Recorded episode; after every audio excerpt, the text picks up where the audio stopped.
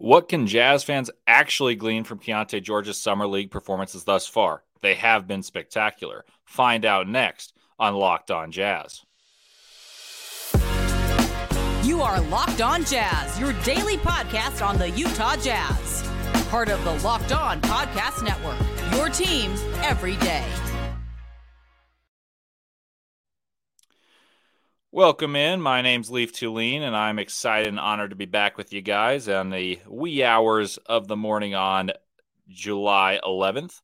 Um, I'm back with you guys, draft expert, credentialed draft analyst for Locked On NBA, big board attendee of the NBA Combine, Utah Jazz broadcast assistant, attendee of the Summer League, and don't expect all the geeky numbers of usual for with, with David Locke to be gone, but it's going to be a, a very basketball ball is nice heavy segment today. And I'm excited to be back with you guys as the Jazz head to a what I've been saying is a critical juncture. The Jazz have kind of gotten past that, but it's a big point, and a guy who p- could play a huge role for the Jazz going forward has made some impressive strides. That's Keyonte George. Thanks for making Locked On Jazz your first listen every day. And remember, Locked On Jazz is free and available on all platforms, including YouTube at Locked On Jazz, where the best way to help us grow is to comment anything below. Today's question is How many minutes per game do you want Keyonte George to play in the regular season? It's an interesting one. I'm curious to see you guys' responses because I haven't quite made up my answer yet here, and I'll try to address it. All right, what are we doing today? In the first segment, I'll discuss what pertinent takeaways from Keyonte George's early performance, what what they're what they are, and what Jazz fans can expect from him this year and beyond, and and why that's important because summer league tells a lot, but what does it truly tell for players, especially guards? In the second segment, I'll analyze what mattered from the summer league game against the Timberwolves. The Jazz won again. That's nice. But what actually mattered from that game? I'll tell you. And in the final segment, I'll look about. I'll talk to you about uh, options for filling Paul Reed's spot that the Jazz thought they might get with that three-year, twenty-three million dollar option that the uh, 76ers matched, and who could be backup fives, or or what transpires should nothing happen. All right, let's dive right in. Keyonte George impressed again. I mean, he was spectacular in his fourth summer league game. He scored 33 points and 10 assists. I talked about that yesterday a little bit, and he scored and distributed expertly, like the best point guards do. Uh, I don't want to bury too much of the lead for the second segment, but he was again very impressive against the Timberwolves. So he, he was good against the Clippers. He was good against the Timberwolves. They're a little bit different though. The first takeaway is what really matters. He's making a real effort to play point guard, and, and that's a position that's hard. Like there is a demand to make the team function that no other position truly has the same levels of that demand. There, there are rigors to the point guard position, and he's making an effort to play the point guard. And it seems like he's thinking the game like a point guard, yet he's wired to score, and he's doing so effectively as well. That's awesome. And it seems to be he he seems to be having the lead guard position, the point guard position, and it seems to be more in his wheelhouse to be a primary ball handler than many thought. Like most people feared that okay, like he's a scorer, and maybe it's just going to be too much of a struggle. That was that was a real knock on him. Is like, can he pass?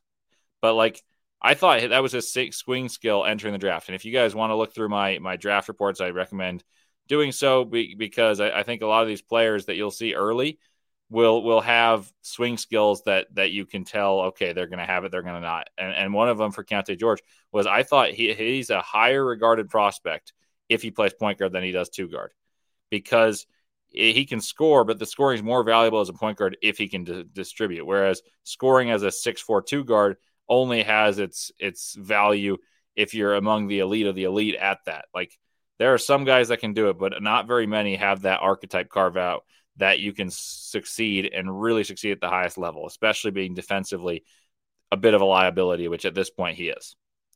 Um, that makes the scoring more valuable. And my my I think that's his swing skill, and I think so far he's he's reached it. Like uh, he's passed with flying colors. In his first half of his first game, I was at it. I tweeted that he's not playing basketball. He's playing basketball, then remembering to play point guard, and he's caught in between. Tony Jones responded to that as well, saying facts. Like it, it's something that you can see if you've played enough basketball, and then you watch you watch enough basketball, you, you can see when a player's thinking too much and not playing instinctively. Then Keyonte George in the second half played very well. He scored 13 points and he was aggressive, but there was less of that thinking, but there was also less playmaking. And then in his in his second game, he was better. He had a really good first half. He scored 14 points. Uh, he was aggressive and he was making right the right passes. Like there was a step in the right direction. He seems to be coachable. There, there's this story that shows where he shows his lock screen, where he looks at his negatives in a draft report and is like trying to prove those wrong at all costs. That's that's awesome. He was exceptional in his fourth game. We talked about this: 33 points, 10 assists, two two turnovers. Like he was able to uh, accumulate seven of those assists super fast, and then he had the defense on his heels with a combination of scoring and passing. That's really hard to do and dominate a game so easily. So I, I think what what's real? What what can you really glean from his performances? Uh, I think he's shown he's quicker and leaner than he was at Baylor. Like I saw him play in person at, at Baylor twice, and he he was not this quick. He's leaner, he's more athletic, and that's against NBA level athletes. And some of them aren't quite NBA level players, but against those type of athletes that are better than the ones he faced at, at Baylor, where I saw him play UC Santa Barbara and Creighton, and he did not he wasn't gaining separation. Now he's really looking great, and he played good athletes today too.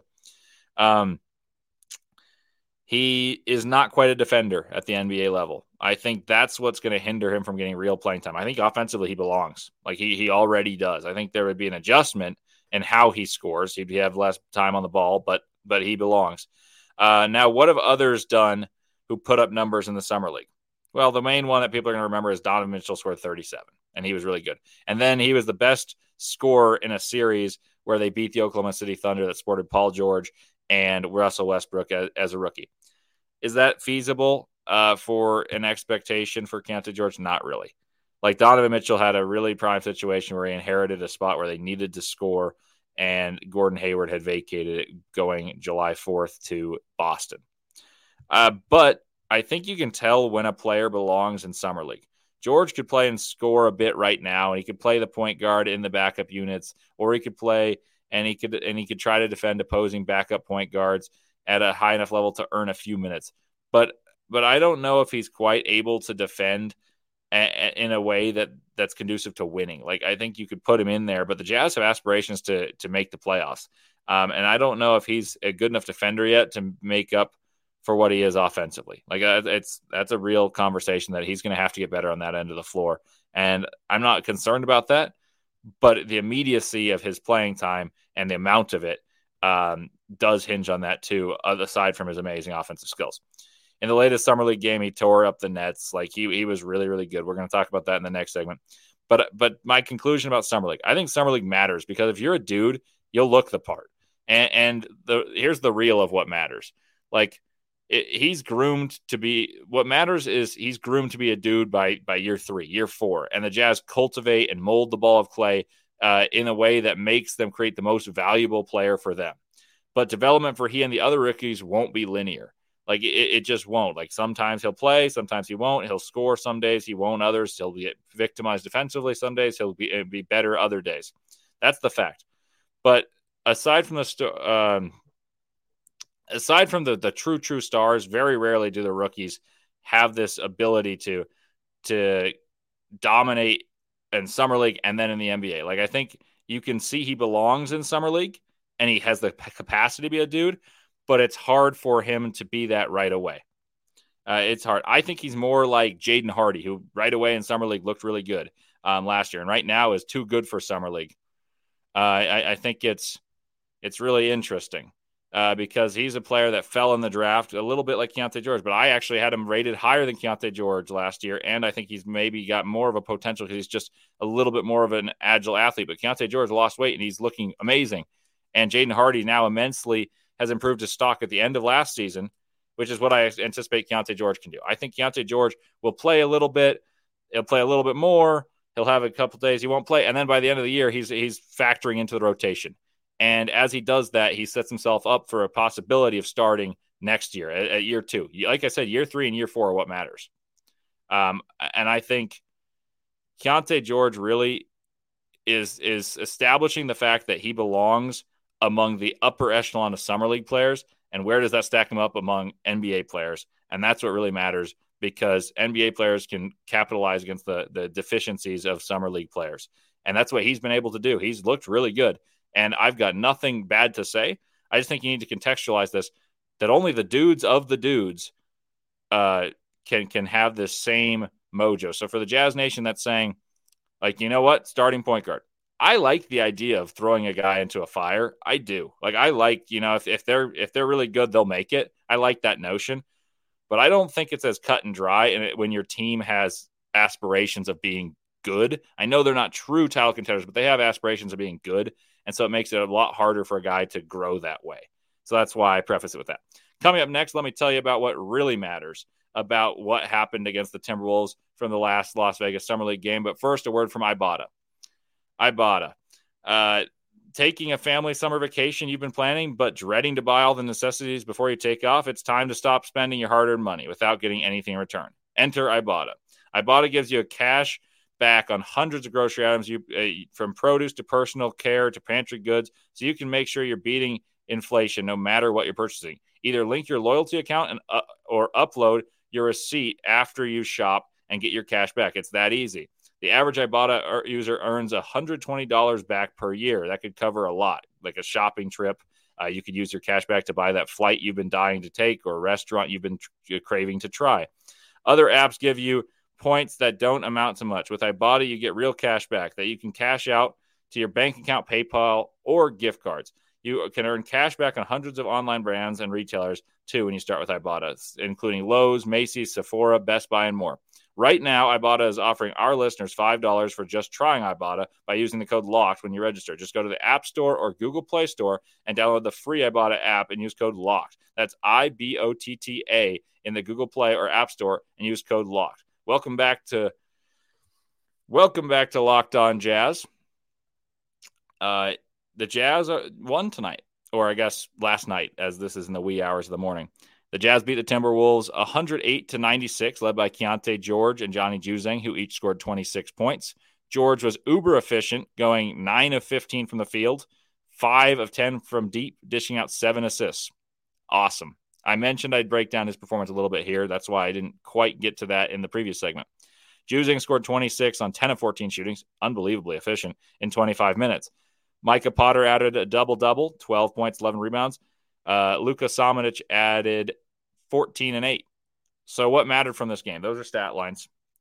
Uh, the main takeaway I, I have Keyonte George without Ochai Agbaji. Agbaji had been the best player, like the, the highest on the scouting report. No, those scouting reports probably aren't important in this summer league. You you kind of know who's carrying the weight. Agbaji had played a lot of minutes. He'd put up impressive numbers. He'd carried a lot of weight and he was trying to take that sophomore jump where you put the ball in the player of the sophomore's hands, someone who who has experience in the NBA game as a role player and wants to take a jump and see what the team like the team wants to see what that player has and that player wants to show the team here's what I can do for you. So, Keyonte George now didn't have the cushion, the security blanket that was Ochai Agbaji, who at times was the one that they were desiring to be the heavy lifter and he took the pressure off and he was the man and he popped while doing so. That's huge. It's rare a look, rookie looks like this because typically sophomores look too comfortable and graduate from summer league. The, the, the too good for summer league award. Like you saw Jalen Williams do it within one half against the Jazz. He barely played the second half in the first game of the summer league. Jalen Williams scored 22 in the first half and he was killing everyone, including Agbaji, who's a nice player. Agbaji is a good player. At times, people said Ochai Agbaji was the third piece for the Jazz that was untouchable. It was Walker Kessler, Lauri Mark, and Ochai Agbaji. Well, Jalen Williams absolutely destroyed him and everyone else, and he took that leap. I'm not saying Keyonte George had that type of game where he was that much better than everyone, but in two games in Las Vegas after some tune-ups in Salt Lake, Keyonte George scored 33 and 26 on unbelievable efficiency and dimed the has 17 assists in that meantime as well. Like that's really good. 59 points, 17 assists. All right, sign me up. Uh, so why I bring that up? It's rare rookie looks looks like that Uh, to graduate like from too good from summer league. I'm not quite sure he's at the too good for summer league, but he's close. And and with no Ochai, George looked even more at ease in his role as the point guard and a scorer. Like I thought that would maybe make make him score more because there's less of a, a less of an, another threat. Like he he feels the necessity to do that. Well, yes, he had fewer assists, but he still had seven assists and looked at ease the entire game. It was unbelievably efficient. That's great. He spoke about that in his post game interview as his role as a point guard with the team and how it's a concerted effort to be the point guard, to distribute because he said he knows he can score. Like he knows that's second nature for him. So he's trying to play point guard and he's balancing the two. That that's good. He knows what his, his aspirations are for this team, what the team's aspirations are for him.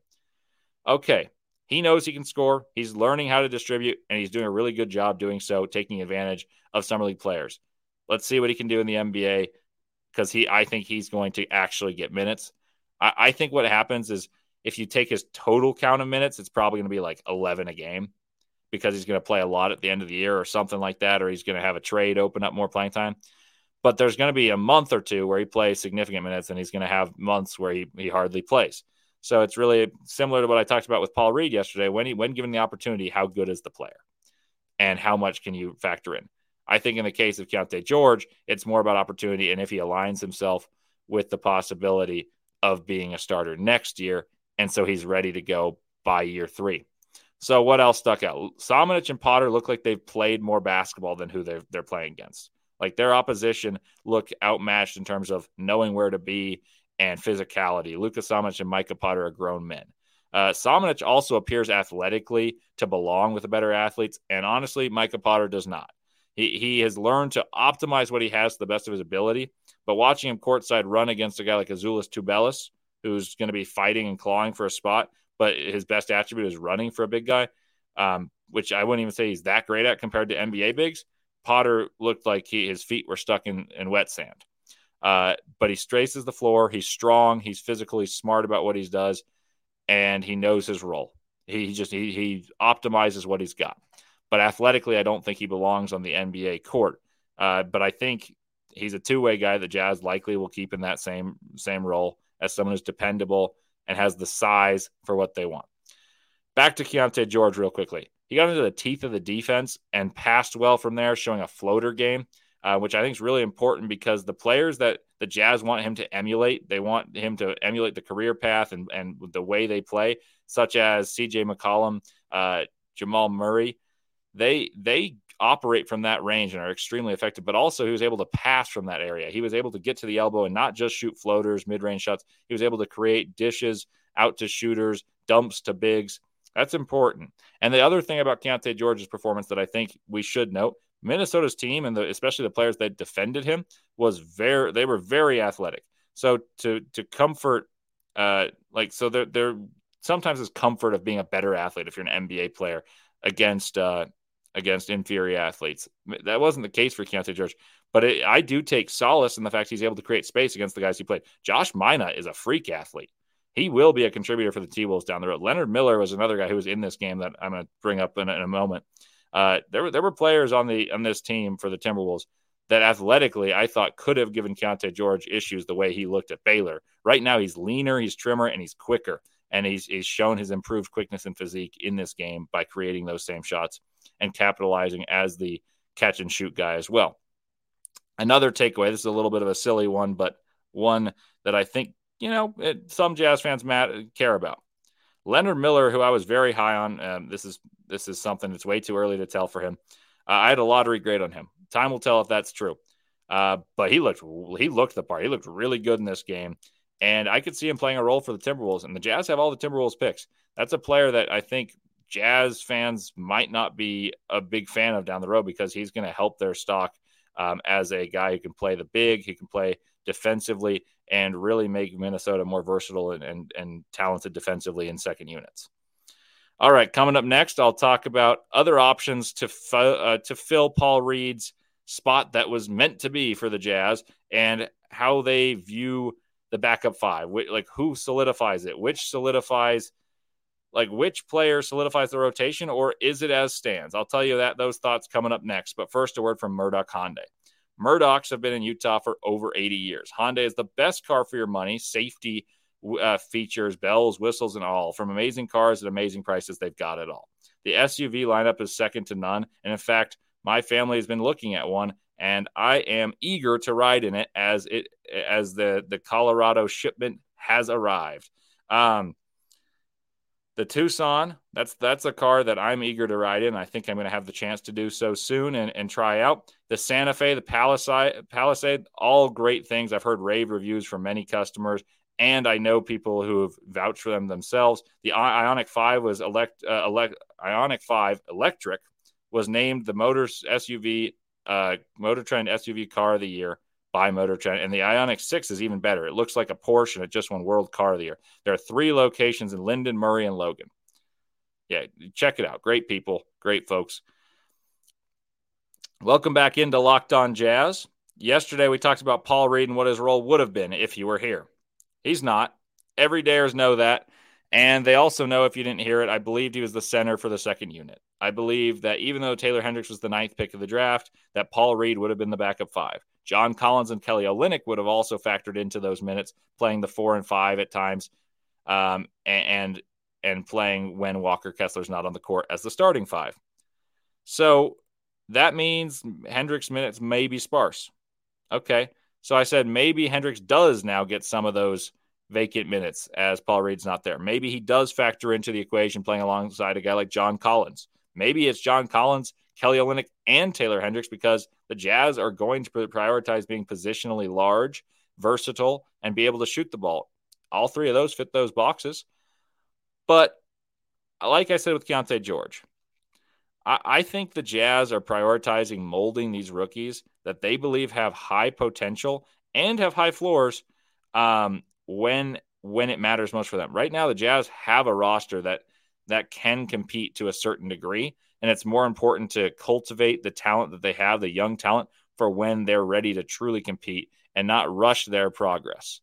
Like progress, you want it to be quick, but it's sometimes not linear. And even if it were, sometimes you can make the most growth in a slower, more conducive to learning environment. And I think that's what the G League could be for someone like Taylor Hendricks. I think they, they might play him interspersed between the G League and back with the Jazz. And then he plays sparingly. And then if there's an injury, he, he plays more and maybe he shines. That would be awesome. Maybe he's too good in that role when he does get the opportunity and the Jazz just are like, okay, that's a that's a player in our rotation. I hope that's the case, but I don't think it's the worst thing if that's not the case, is what I'm trying to indicate. Like the Jazz want him ready to rock in, once he's developed in year three. Same will be the case with Sensabaugh. We haven't talked about him as he's been out. I think Hendricks, by the way, speaking of him, may play by the end of this summer league, maybe game four, five, or six. Um, he's he's dealing with a hamstring issue. You don't want to push it. He hasn't been able to practice, so playing games difficult. There's not a lot of practices in between as many games as the Jazz will play, both in Salt Lake and in Las Vegas.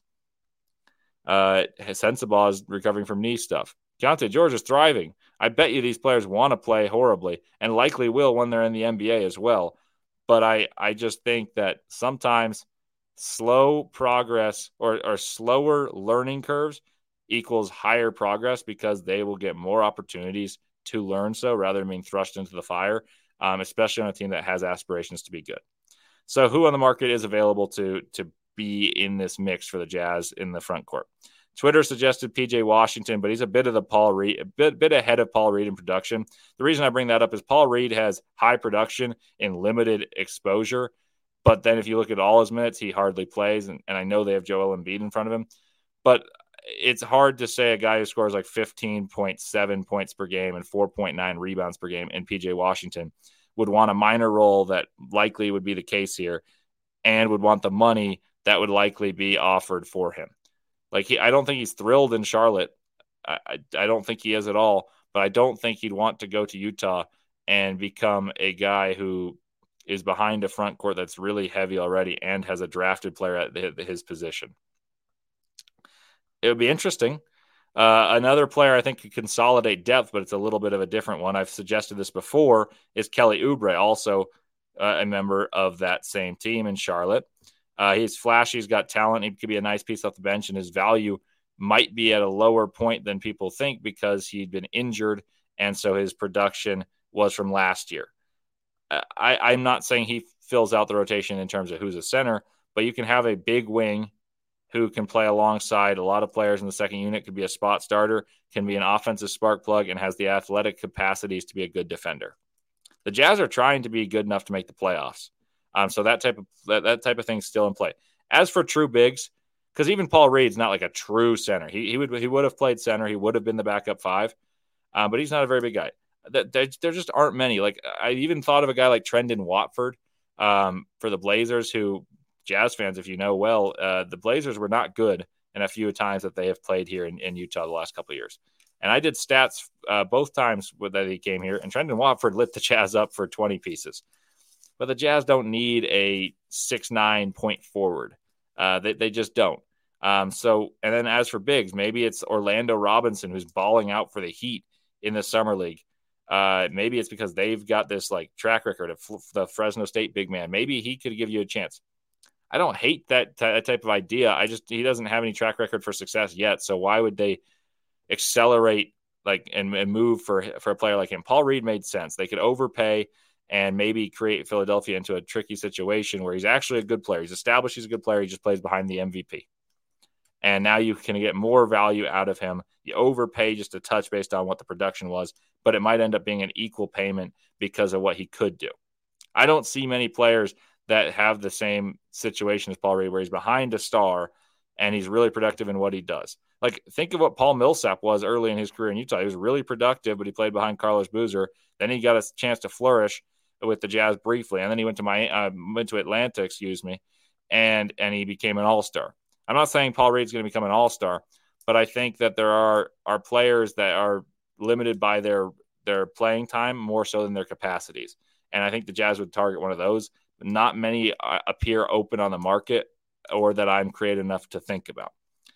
So uh, there aren't many I, I, think are worth pursuing. Maybe this is a blessing in disguise and Hendricks gets a chance, but I likely see the combination of Samanic and Hendricks playing sparingly, backing up Collins and Kessler. Um, and Kessler's the five. Collins may play some minutes at the backup five as they may be staggered. And as the front court goes, the Jazz still have good depth. Lauri Markkanen's seven feet tall. Kelly Olynyk's seven feet tall. John Collins is a tremendous athlete and is 6'10. Uh, you have Walker Kessler, is a great up and coming uh, rim protector. Lucas Samanic is a big guy. The Jazz have such size, they don't need a true, true backup five because they can stagger these players. They're big enough to still uh, be a deterrence at the rim even though Paul Reed's like a shot blocker. I, think I think the Jazz likely don't make any trade unless it's an established player, and that I think they'd likely trade for an established player at a different position than the backup five. Thanks for listening to Locked On Jazz today. As always, every dayers. Look forward to tomorrow's episode. We will talk a little more summer league. I'm going to have some clever ideas for you. I don't want to give them away yet because I have a few in the process. But if you want to delve more into the summer league, see what rookies stocks are up, which ones are down, which players really are standing out live, then listen to Locked on NBA Big Board. I haven't been on in a little bit. I'm looking forward to rejoining, but right now, Richard Stam and Rafael Barlowe are in Vegas and they do an amazing job. Check them out on Locked on NBA Big Board for your second listen. Thank you for making Locked on Jazz your first. And as always, you guys know me. Go Jazz.